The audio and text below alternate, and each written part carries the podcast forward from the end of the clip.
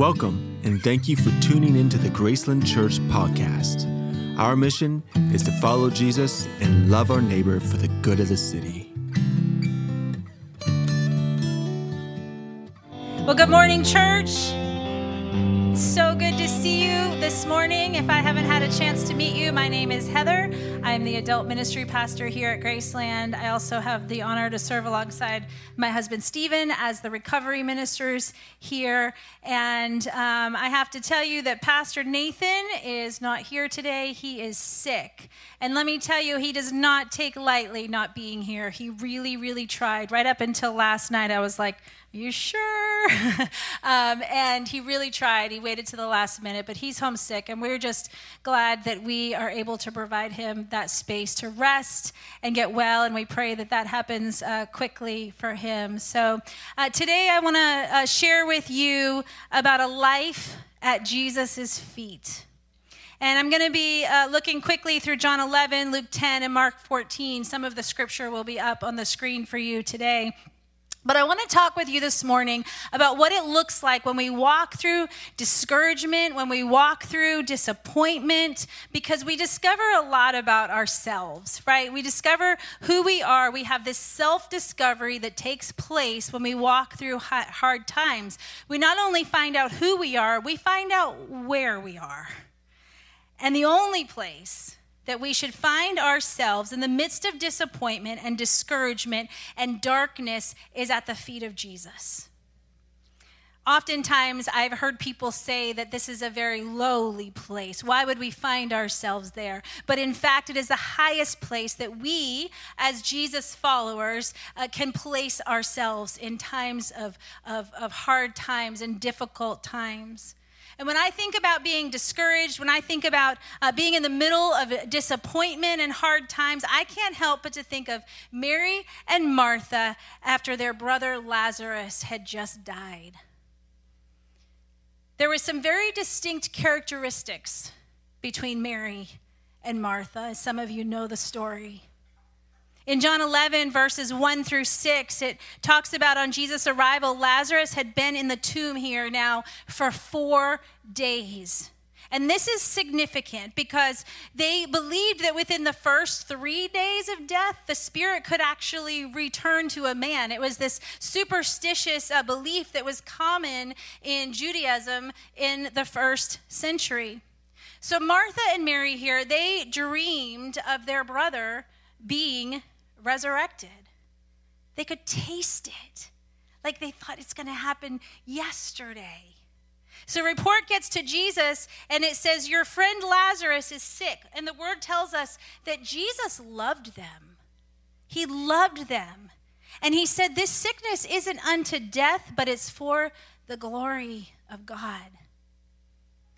How many times in our lives when we are discouraged and we find ourselves in discouragement, maybe it's in a, a business failure or our bad diagnosis that we might have gotten, do we believe, we actually believe that Jesus loves us so much when we're in that moment? Who can say that I walk through disappointment and I walk through darkness, and the first thing that I say is Jesus loves me so much? It says Jesus loved him, so he stayed where he was for two more days.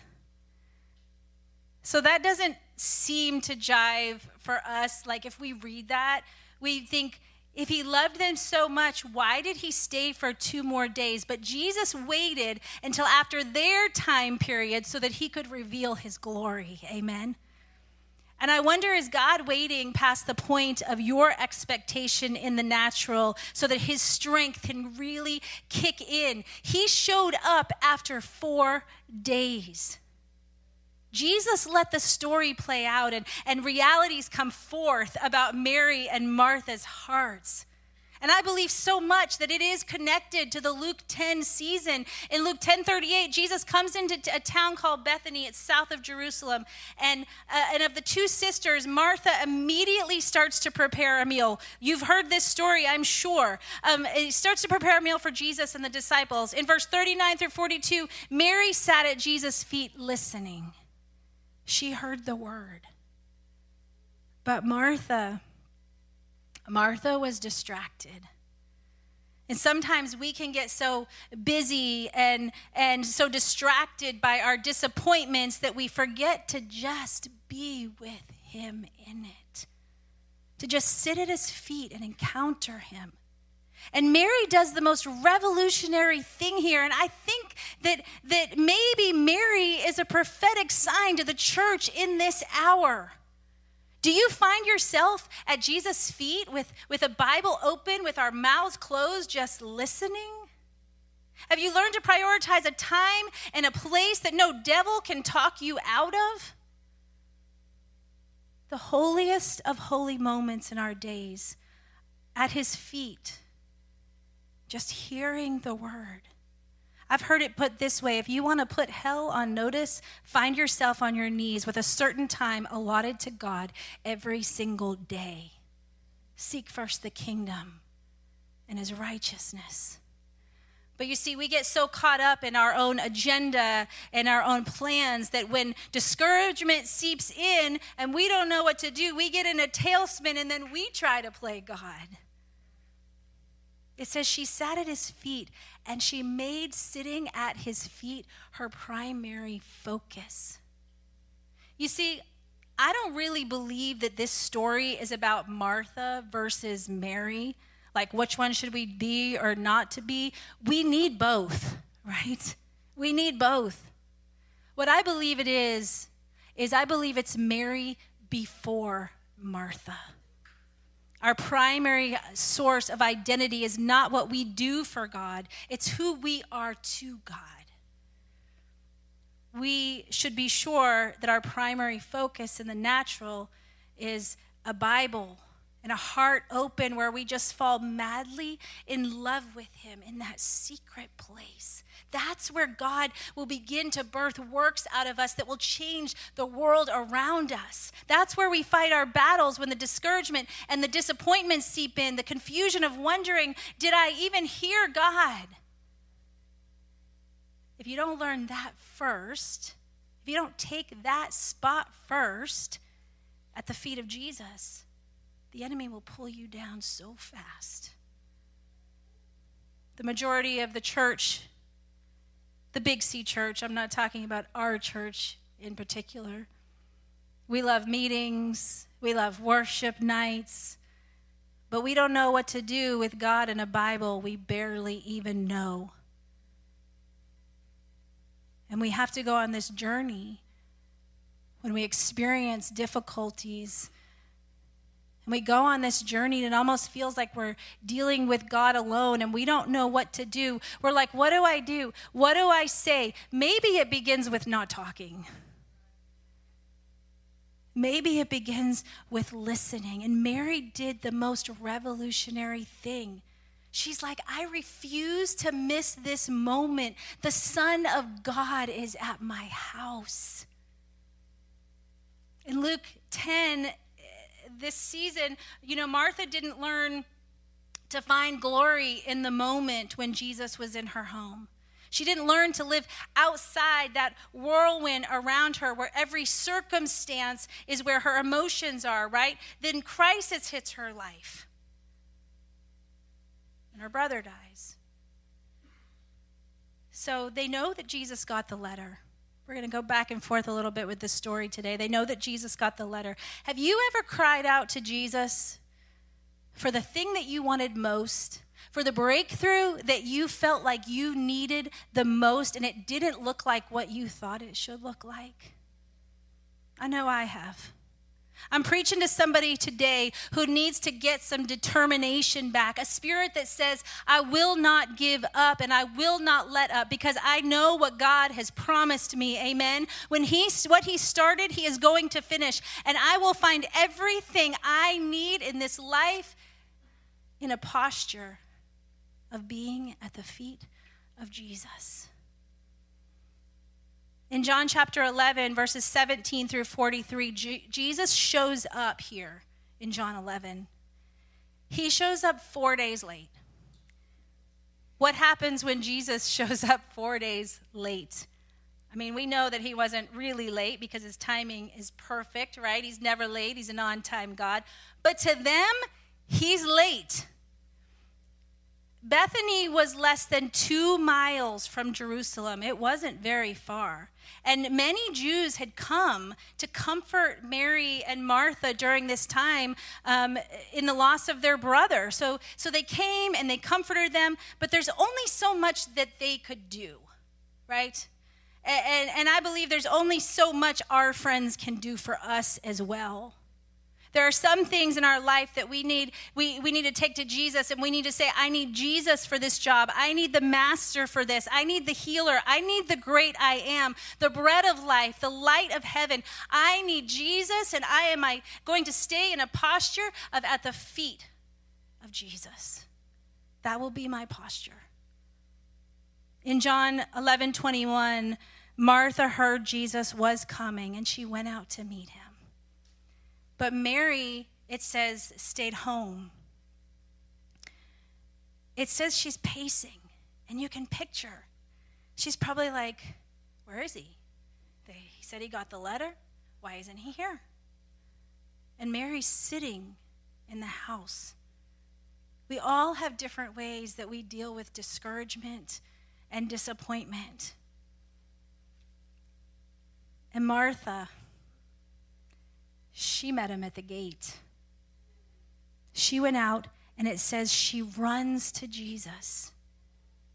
She said, Lord, if you had been here, my brother wouldn't have died. But I know whatever you ask of God, he will give you. Now, to me, this sounds a little bit manipulative of Martha to Jesus, but that's just me. So she comes to Jesus at the gate, and this is interesting because every other time he came to Bethany, she let him in her house. Not this time. And I think this is profound because I love how God will come as far as we let him in our life. So she met him at the gate. This is a story about a man named Lazarus, but it's a really a story about whatever you brought in here with you today.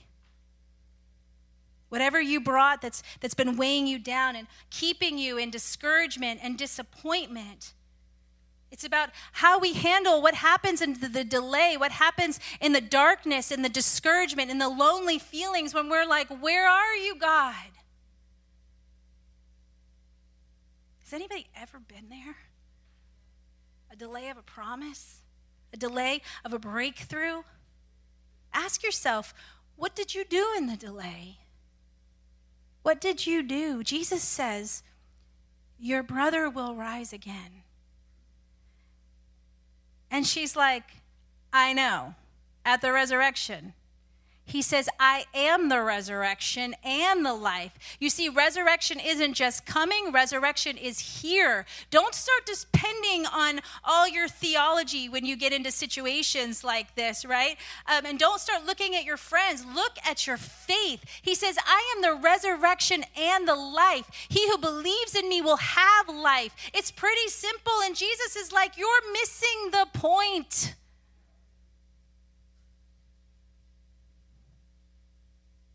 He's like, you keep trying to prove my presence by what I do. But I didn't do what you wanted me to do so that you can see who I am.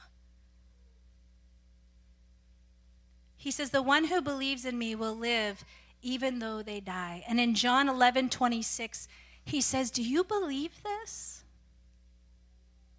Do you believe this? And she answers, yes, Lord, I believe you are the Messiah. She met him at the gate, and she confronted him, and she confessed her faith in him, even in the absence of a miracle that she so desperately needed. And it seems like she's saying, you didn't do what I wanted you to do, but that doesn't change my understanding of who you are. I don't know really if that's what she meant when she said that, but that's what I want to preach. I want to preach that kind of faith so that when you're waiting and, and, and, and you won't change, your situation doesn't change, that you won't change your mind about who God is. Maybe for you, it's if only those parents didn't raise me. If only they didn't abuse me. If I wasn't betrayed. If I wasn't abandoned, Insert whatever it is in your life. If you would have stopped it, God, if you would have just prevented it, if you can do all things, God, why didn't you? Anybody ever been in that place before? Why didn't you do what I needed you to do? The things that I've seen you do for others, I saw you heal people, and I saw you touch people's lives. I saw you take better care of people who treated you worse. Ever felt like that? But see, we confuse his love with our agenda. We want him to align to us when we really need to align to him. And the only way that we can do that is at his feet. Now listen, I know I talk about Israel quite a bit when I'm up here, and I'll continue to talk about it. Um, I, the miracle of how I even got there to go there so many times is a story in itself for another day. But, but going there changed my life. It changed the way that I read the Bible. It changed my relationship with my Savior. It changed my ministry and my preaching. It changed everything about me. I fell in love with the country, and it was like falling in love with the Bible all over again. So today I want to share with you, I my first trip, I wanted so badly to go to Bethany. I was like, we asked our tour guide, I was like, can you take us to Bethany? And he's like, nobody has to go to Bethany. There's nothing happening there. And he's like, I don't think, uh, you know, we'll have time today. Almost a year later, on my last trip this summer, I asked the guy, I was like, any chance you could take us to Bethany? And he was like, uh, I mean, we can drive through, but there really isn't anything you want to see there to get out at. I was like, great, take me there. And it was the end of the day, and I was with, Cricket was with me wherever she is. I don't know where she is, but Cricket, there you go. She was with me. We had been at the Dead Sea. We were tired. I think her and our other friend might have even been falling asleep, like, great, Heather's dragging us to Bethany. Um, and we pull up into Bethany, and there's a slide of what Bethany looks like today. There's the streets of Bethany. You can see not much. There's another one of, of Bethany there, another picture there of what's happening. Doesn't look like much. And then the next one here, this is the spot that I was like, take me here. So this, most of the things in Israel, the, the places, there's been churches built on top of them. And so this is a Greek Orthodox church, and that blue door right there has been said to be the location of the gate.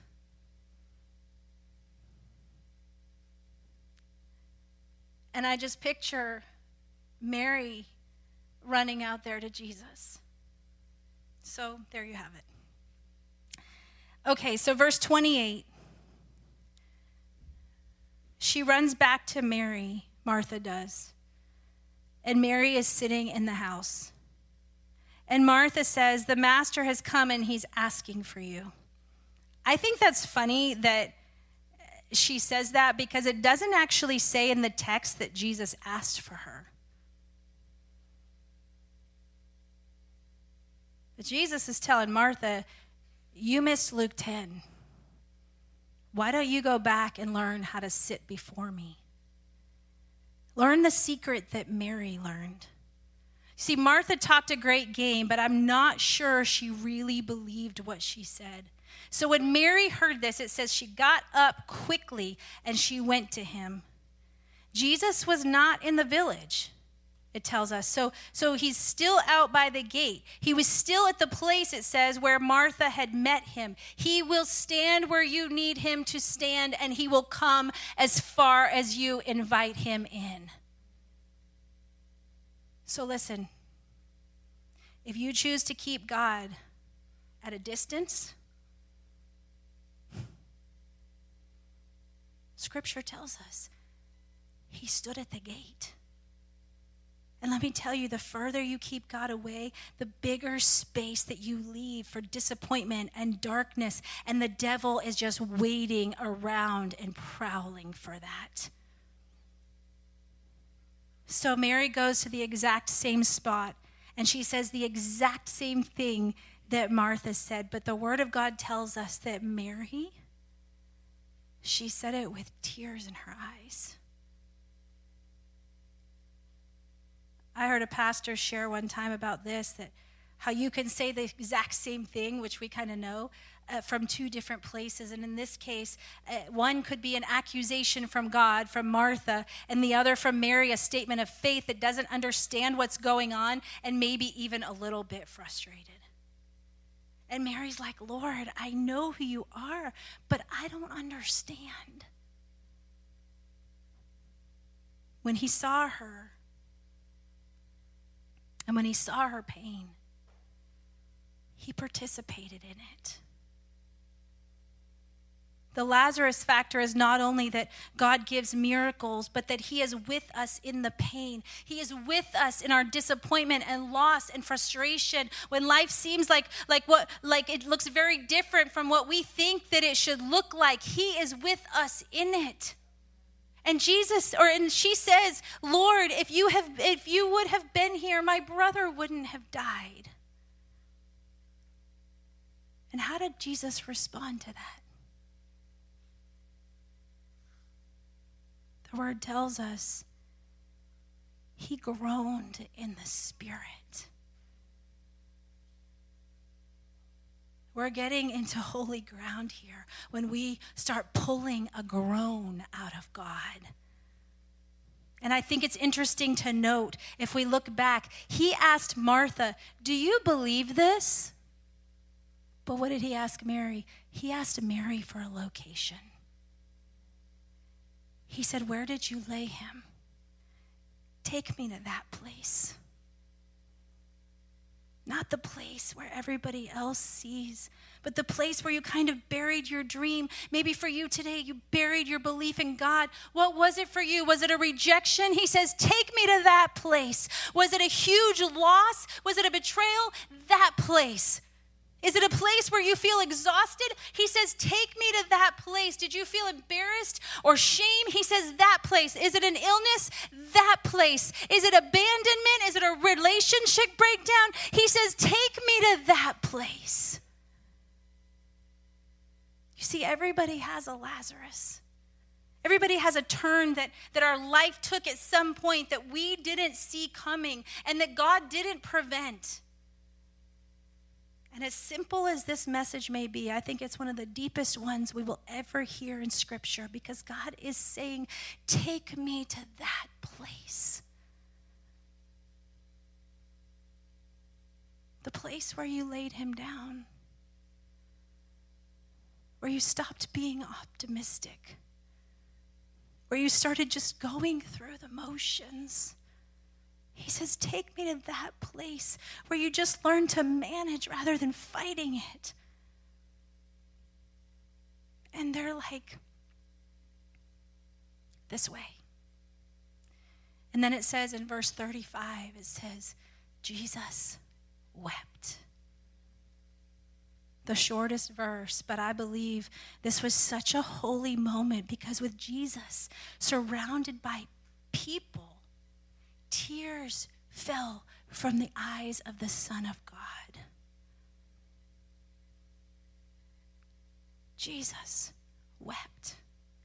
He wept with his friends. He didn't give a theological or robotic answer to them or some kind of response. It says he wept. He was actually connected to his friends and the storyline of Mary, and it cut him to the core. Jesus wept. He dries his tears and he says, roll the stone away.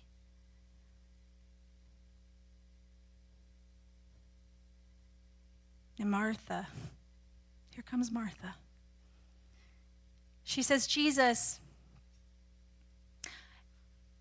I'm sure he stinks by now.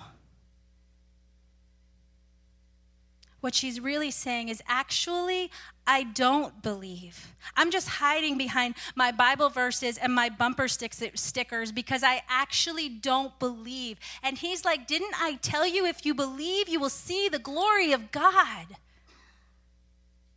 Jesus says, Father, I thank you that you hear me and that you always hear me. And then he says, Lazarus, come forth. And a man who had been dead for four days walks out of a tomb because Jesus said, Lazarus, come forth. In John eleven, it was it talks about the lineup, and it says, and it was that Mary that he said who anointed um, him with her oil. I'm going to ask the band to come back up.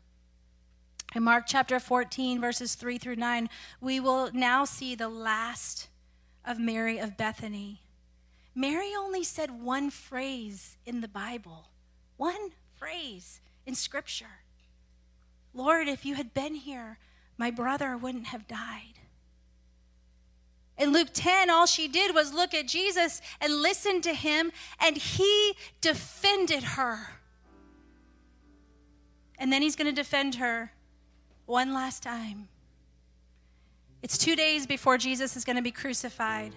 It's Passion Week, and Jerusalem is hostile, and so it's too hectic in Jerusalem, and so he goes to Bethany, and he's sitting at the house of Simon the leper, and in Mark fourteen, it says that a woman came having an alabaster flask of very costly oil of spikenard, and she came and broke the flask and poured it on his head. And they're like, why is this fragrant oil being wasted? It could have been sold and given to the poor, and they criticize her sharply. And Jesus breaks in, and he defends her. He said, leave her alone. She has done a good work for me. You always have the poor, but you won't always have me. She has come to anoint my body for burial. Surely I say to you, wherever the gospel is preached in the world, what this girl has done is a memorial to me.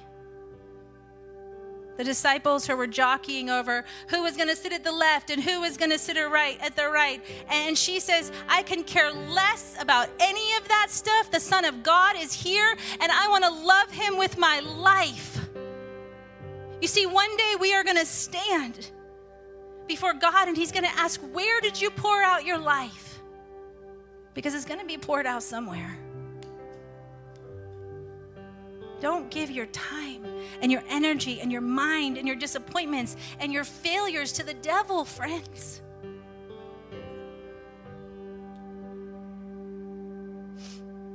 Are we going to get stuck and let the enemy have power over the life that God has for us, that he created for us?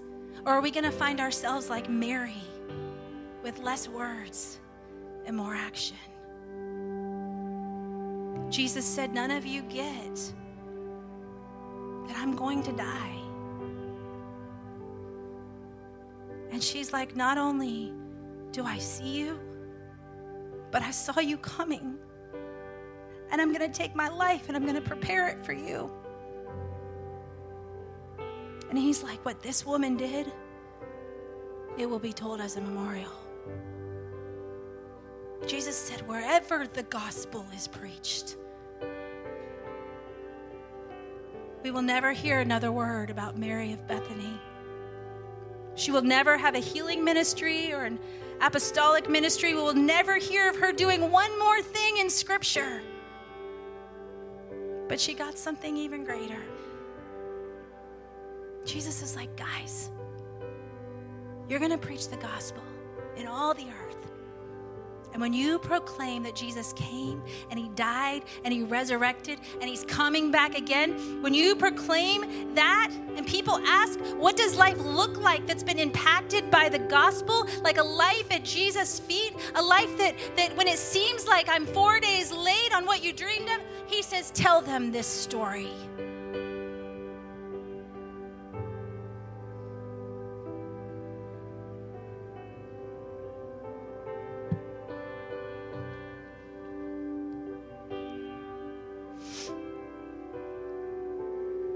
Mary was a person who was impacted by the gospel, who lived a poured out life at Jesus' feet. Some of you today may feel very unknown, unseen, but you are creating an eternal memorial in heaven It's not about the man or the women of God on a stage or this anointed person or that anointed person. It's about a sacrificial love in silence, in weakness, in quiet when nobody sees us. When you're so dissatisfied and discouraged and you're not really sure if you're aligning uh, your plan for your life with Jesus's plan for your life, you're at his feet. You're at his feet. That's the stuff that moves heaven. That's the good stuff. And that's what I want to go after. And do you know that scholars say that with that oil,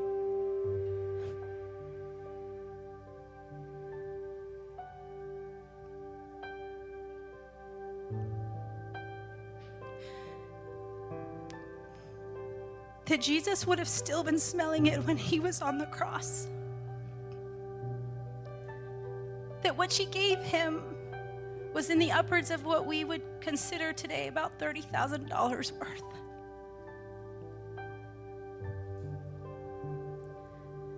You see, the religious church, they will always criticize us for extravagant worship and extravagant love. But today we say, I am here to pour out my life at the feet of Jesus, no matter what. No matter what.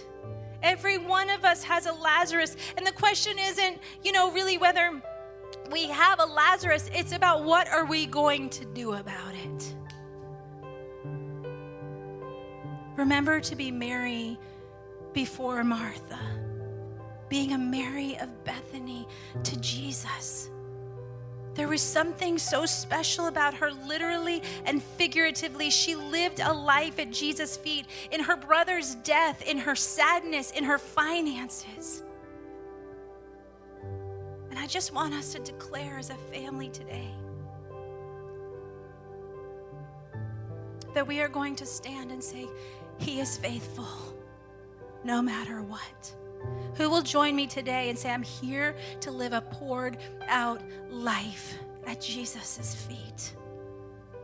Will you stand with us today as we sing together? And if you're feeling today like, I don't feel this, just declare it over your life and say, Jesus, I'm going to live a poured out life at your feet.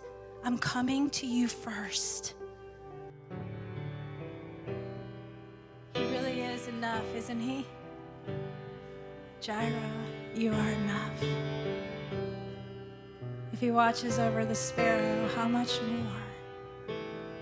His eye is on the sparrow, and we know he watches us. Amen. He's just that good, and he's just that faithful.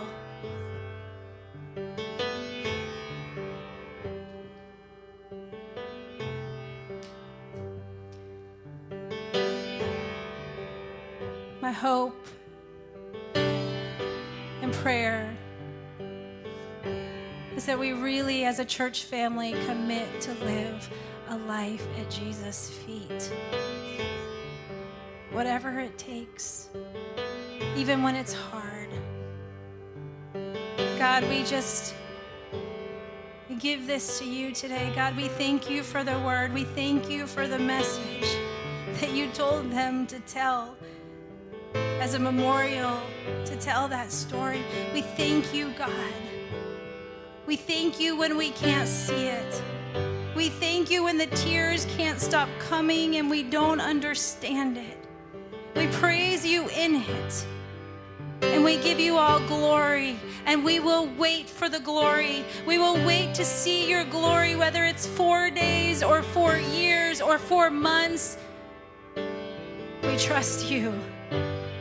You are an on-time God who's never late. You are an on-time God. Amen. Amen. We're so glad you joined us this morning. We do have a few announcements before you go. I'm going to ask our ushers to come forward. Um, we're going to take our offering here in just a minute, and we want to thank our uh, vital partners in giving. We know that many of you give online, and we thank you for that. We'll pass the baskets um, in just a minute. We have a few things coming up. Today, right after this service, we have a youth hang pizza party until two o'clock. We'll get you home in time for the Super Bowl today, um, on this Super Bowl Sunday. Um, so right after this, um, ages... Uh, grades six through twelve, we're having a little pizza party until two o'clock. We also have Bible studies happening. It, we are only one week in on Bible studies, so it's not too late to jump in and join. On Monday nights, we have a study right here in this room called The Rock, The Road, and The Rabbi. It's women only. And then on Wednesday mornings, we have a women's study um, that is about numbering our days. I went last week, and I was so blessed by it to be able to be there as a part of that. It was, it was a sweet time together. And the men also meet on Wednesday mornings at nine thirty. Um, Pastor Rob Rates leads their study. There's sign-ups out in the foyer if you want to get on the list so we can prepare for you for next week or this week. Some of them will be this week and some will be next week. We also have Celebrate Recovery that meets every Wednesday night at six thirty p.m. Um, and once the baskets are passed, I'm just going to, if you want to stand um, as James continues to worship, and I'm going to pray this uh, blessing over you today. The Lord bless you and keep you. The Lord make his face shine on you and be gracious to you and give you peace. Have a wonderful week, church family. We love you very much.